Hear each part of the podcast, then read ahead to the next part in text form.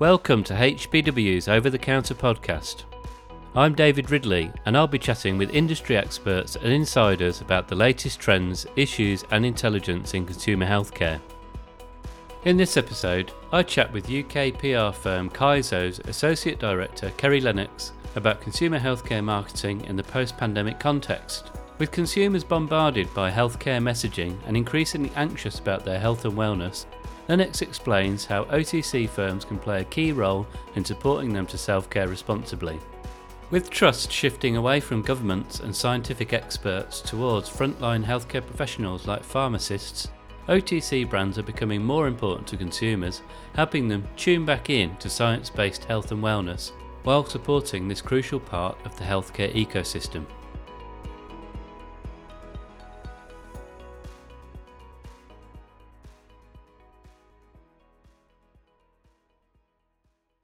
Hi, thanks for coming on uh, Over the Counter podcast.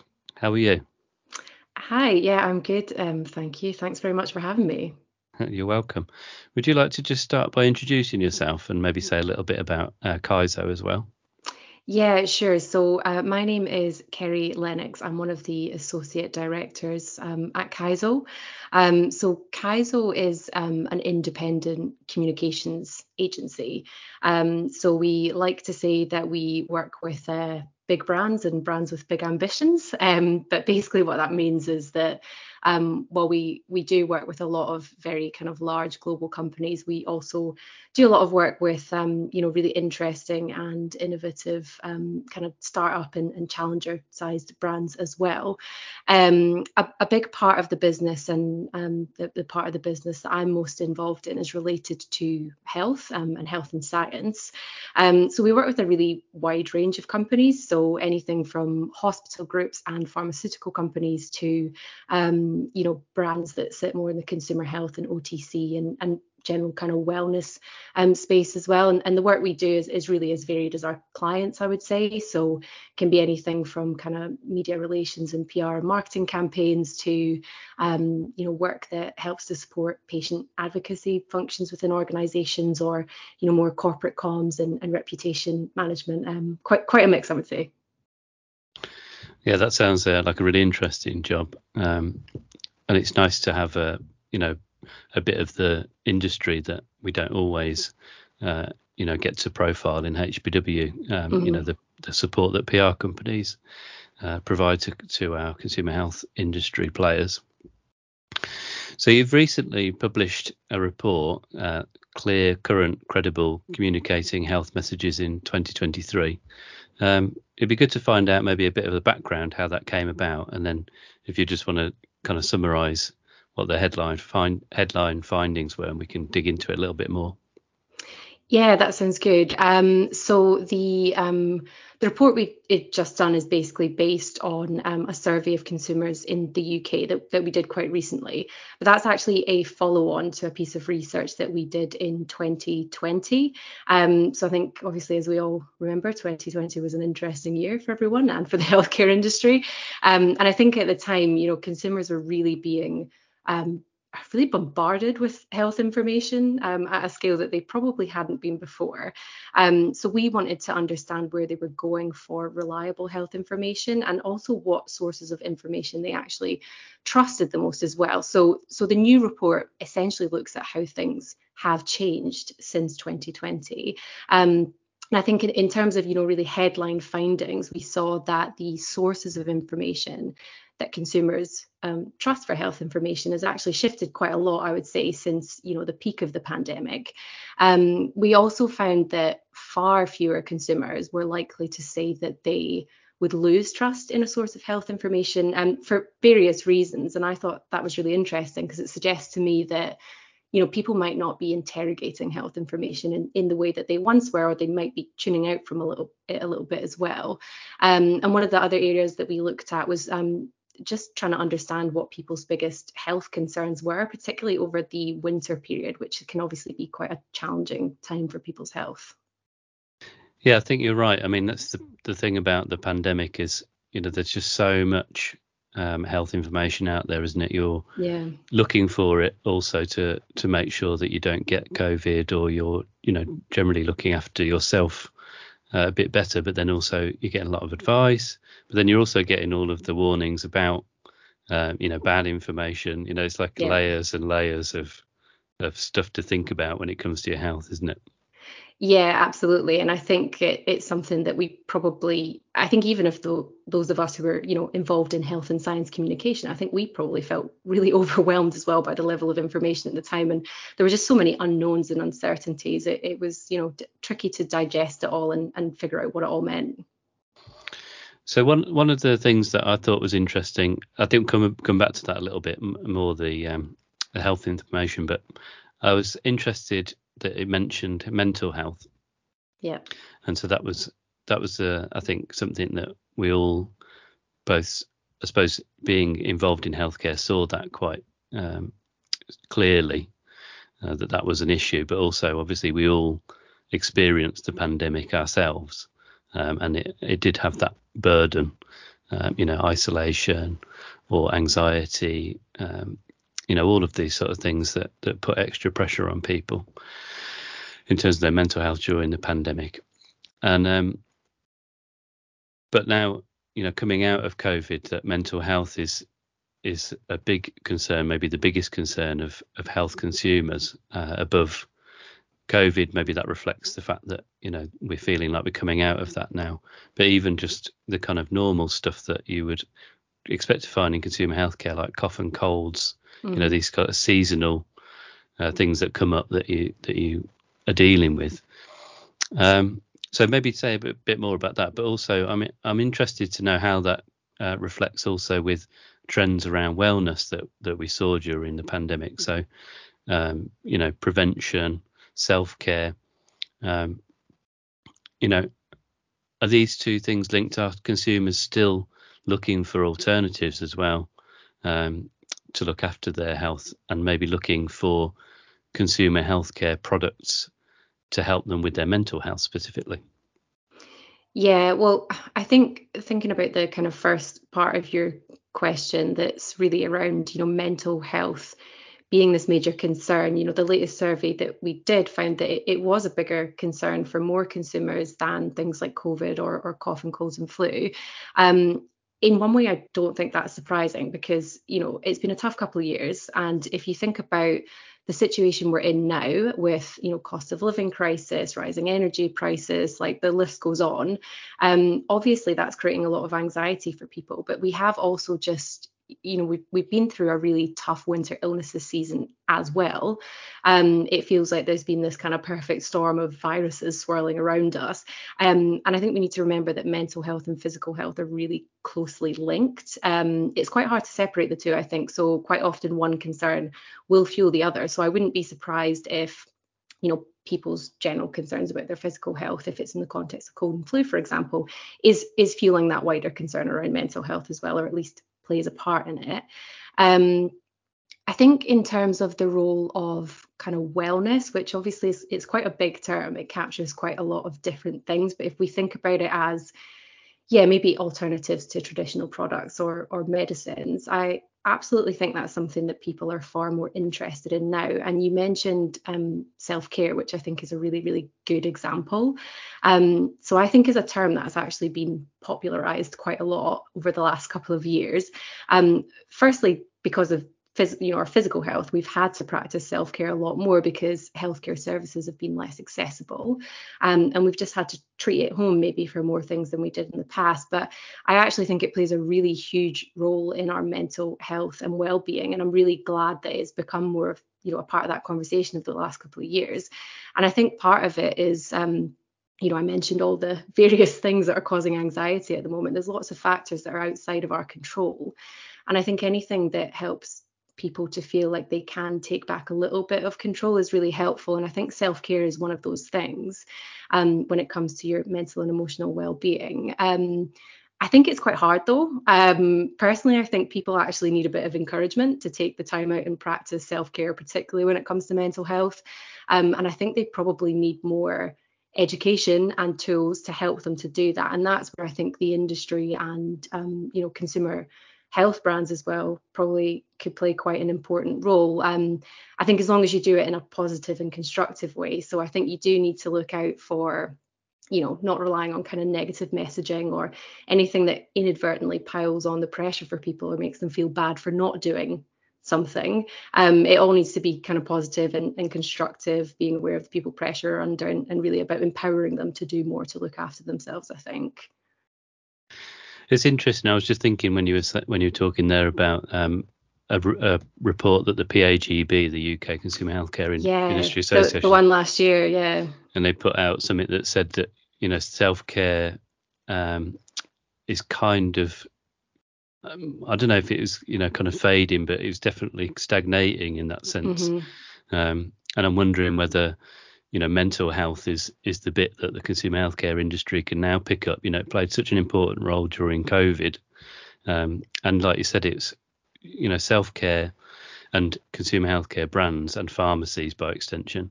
You know, mm-hmm. that was in some cases the only way for people to access, or the only way that people felt comfortable to access kind of healthcare. Um, so maybe now this is the time, you know, when this kind of crisis moves into the the impact on people's mental health, that consumer healthcare companies can can play a really important role. And actually, that's a way of building that momentum again for self care now. Yeah, and it's interesting you mentioned the PAGB report actually, because um, yeah, it was the I think the one that they released last year, sort of at the tail end of the year. Um, obviously that it looks more at physical health, but I think the findings are really applicable to mental health as well. So I think they found that people are really interested in self-care but don't necessarily have the confidence to do it or know how to do it. Um, so yeah, I think that could be just as applicable to mental health as physical health. So yeah, I think I agree. So moving into the the issue of trust you were mentioning about, um, you know, how the the pure overload of health information had positive and negative effects on on I think, um, you know, people's trust in information, um, and you know, unfortunately that that also then impacts information from what should be reliable sources. Yeah. Um, so you there's there's this you mentioned this in the report this idea of consumers tuning out. Um, do you want to say a little bit more about that and how that it reflects on traditional authorities and maybe also you know consumer healthcare companies as part of that or whether they are or not part of that?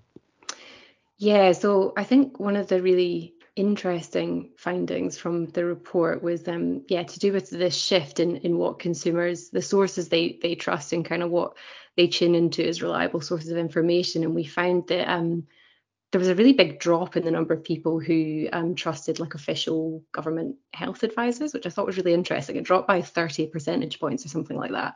Um, now, of course, that could be to do with visibility. Obviously, a couple of years ago in the first survey, you know, Chris Whitty and co were sort of on our screens every day and we all look to them for the latest kind of updates on, on data and advice and they're less visible now but I think also um, just because of the situation we were in at the time there were so many unknowns and people naturally got things wrong because we just didn't know enough so I think that's probably impacted trust as well um, but yeah I think in terms of kind of consumers tuning out from health information and what impact that has on consumer health care companies and, and their marketing, for example. Um, I definitely think we saw evidence of that in our responses, but also I think more broadly, consumers are a little bit more um, skeptical now, or at least more likely to question um, kind of companies and and their marketing. And I think part of the reason for that is there are so many different channels now that we are targeted with information and marketing and advertising.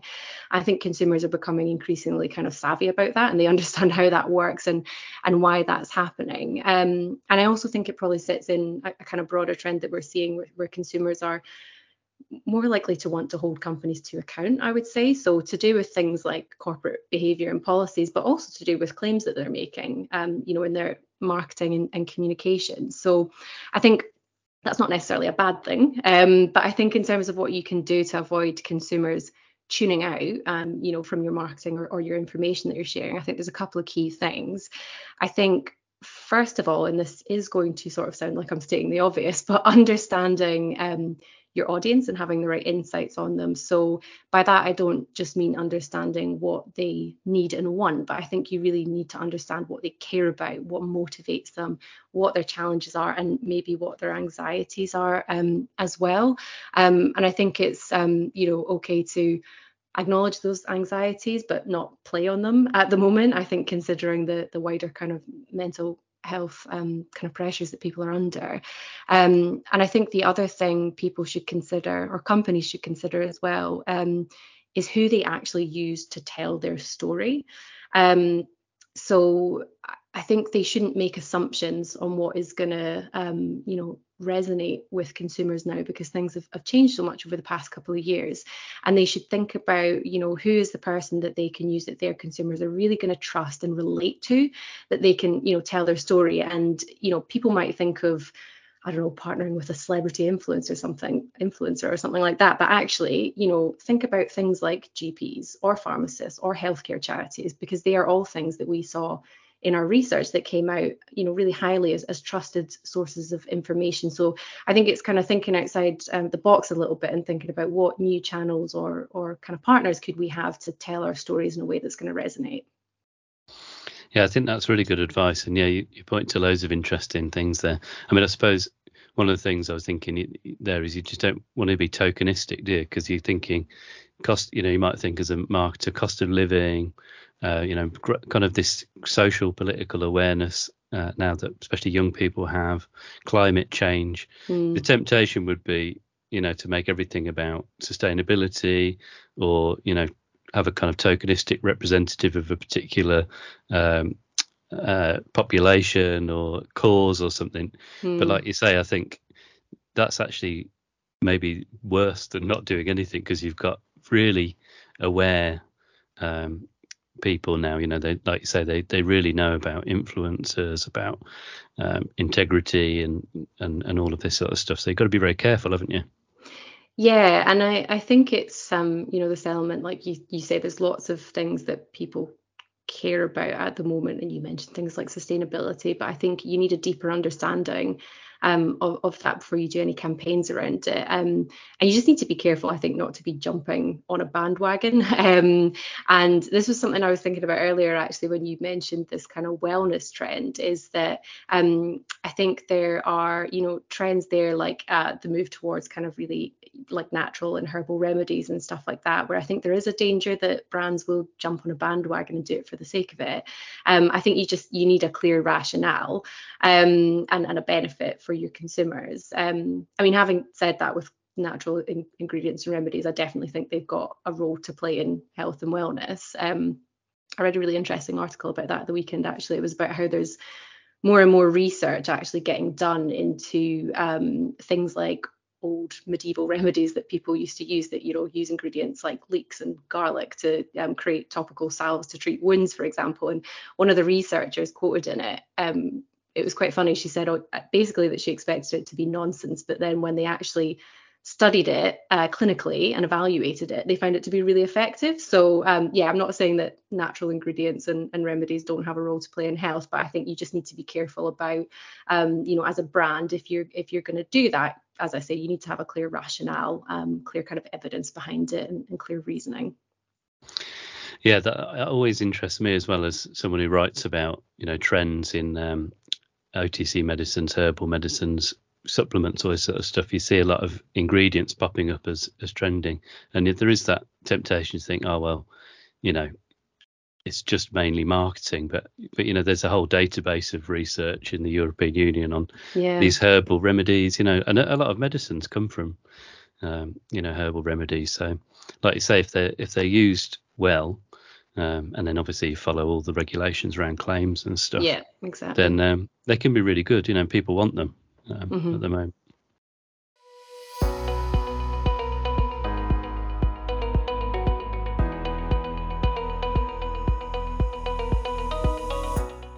I hope you're enjoying this episode of Over the Counter so far.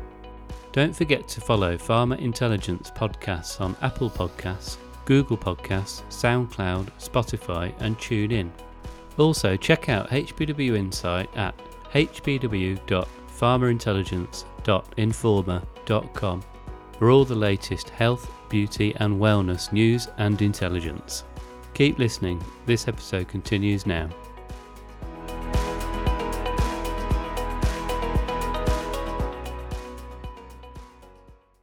You mentioned about pharmacists, and, and you made a really good point about how uh, consumer healthcare marketers could use pharmacists to um, to speak to consumers because they're very trusted.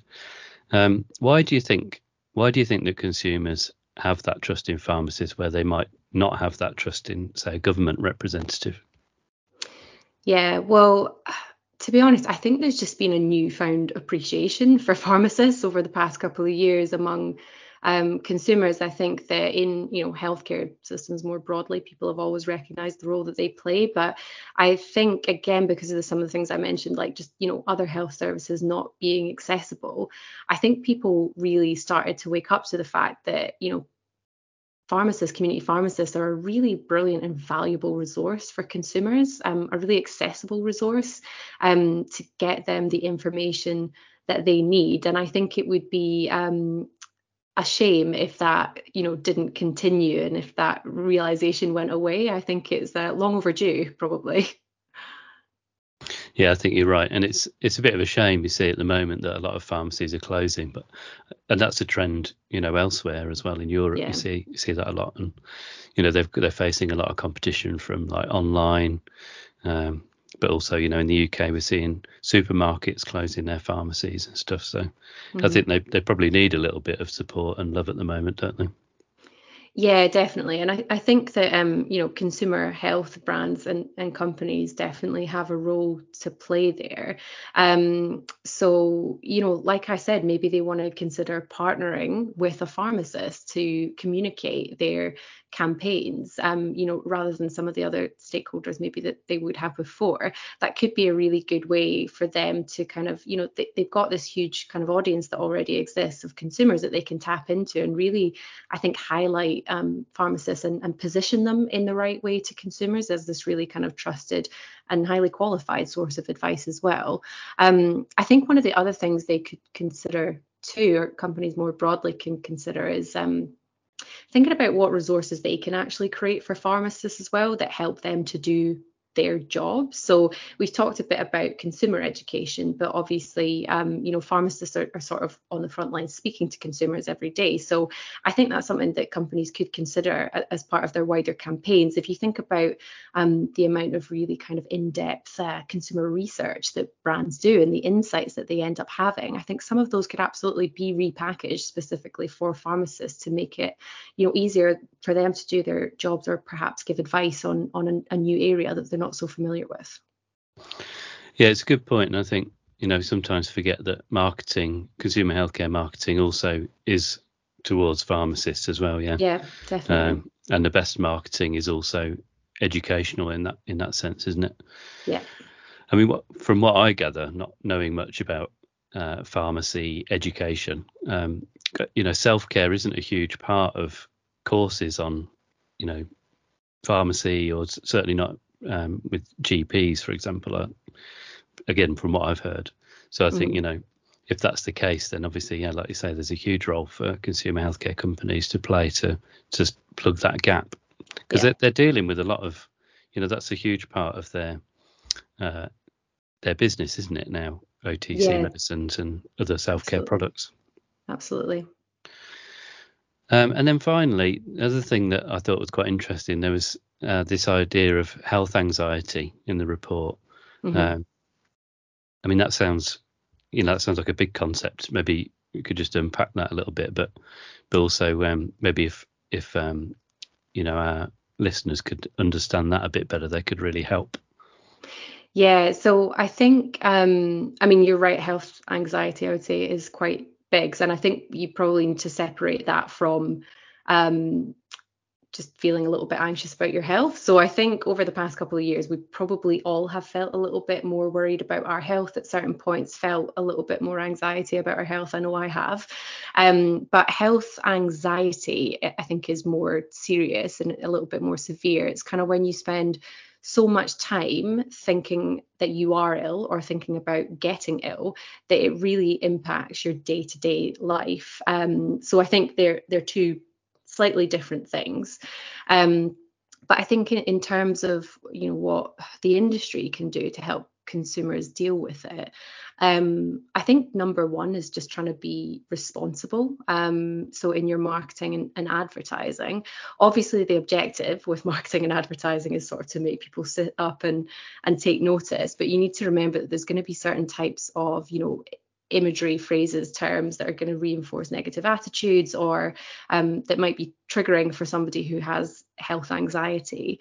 Um, and things like the ASA obviously have rules on that, which is helpful. But if you know people want to do something really proactively to help consumers manage health or other types of anxieties, I think one of the things that I would say is really important is to make sure that you have the right expertise to do so.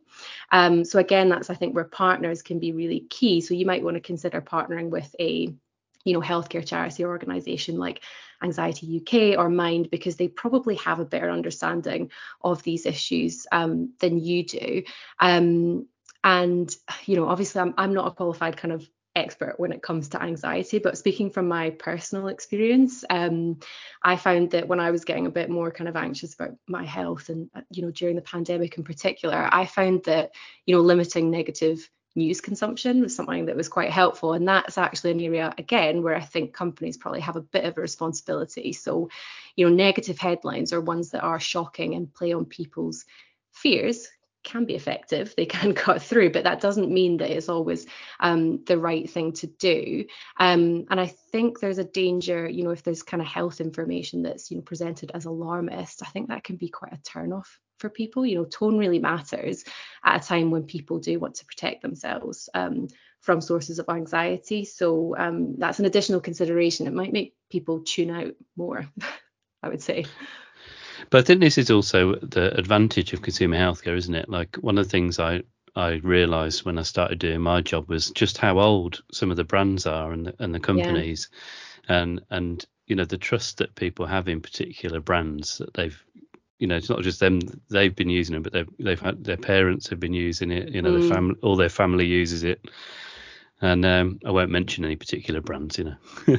yeah. but but but yeah, you know, this is where consumer health brands in particular can be comforting, can't they? So they could actually Definitely. be a, a salve for anxiety if if they get that right.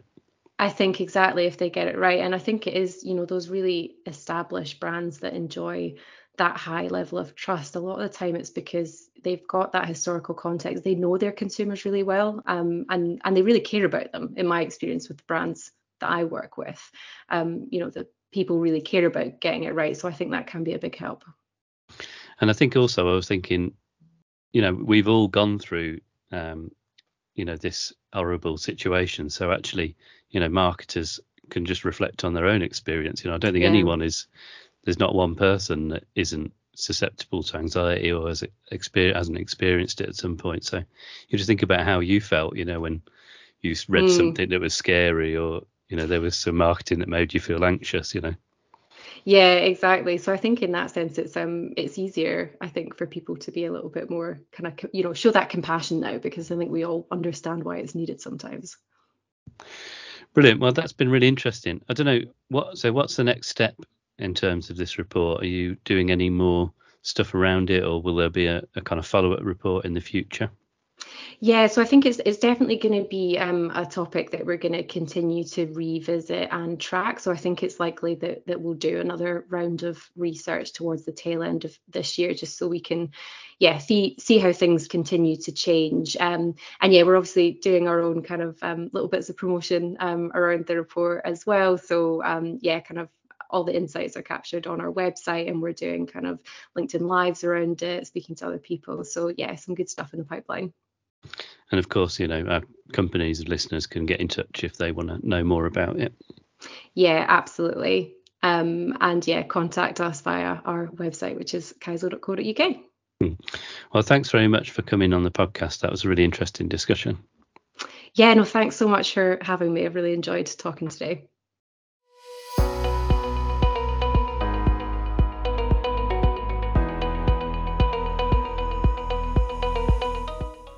I hope you enjoyed this episode of Over the Counter.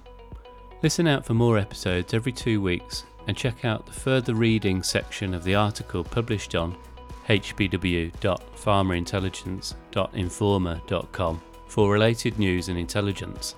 And don't forget to follow, share, and comment on Pharma Intelligence podcasts on the platform of your choice. See you next time.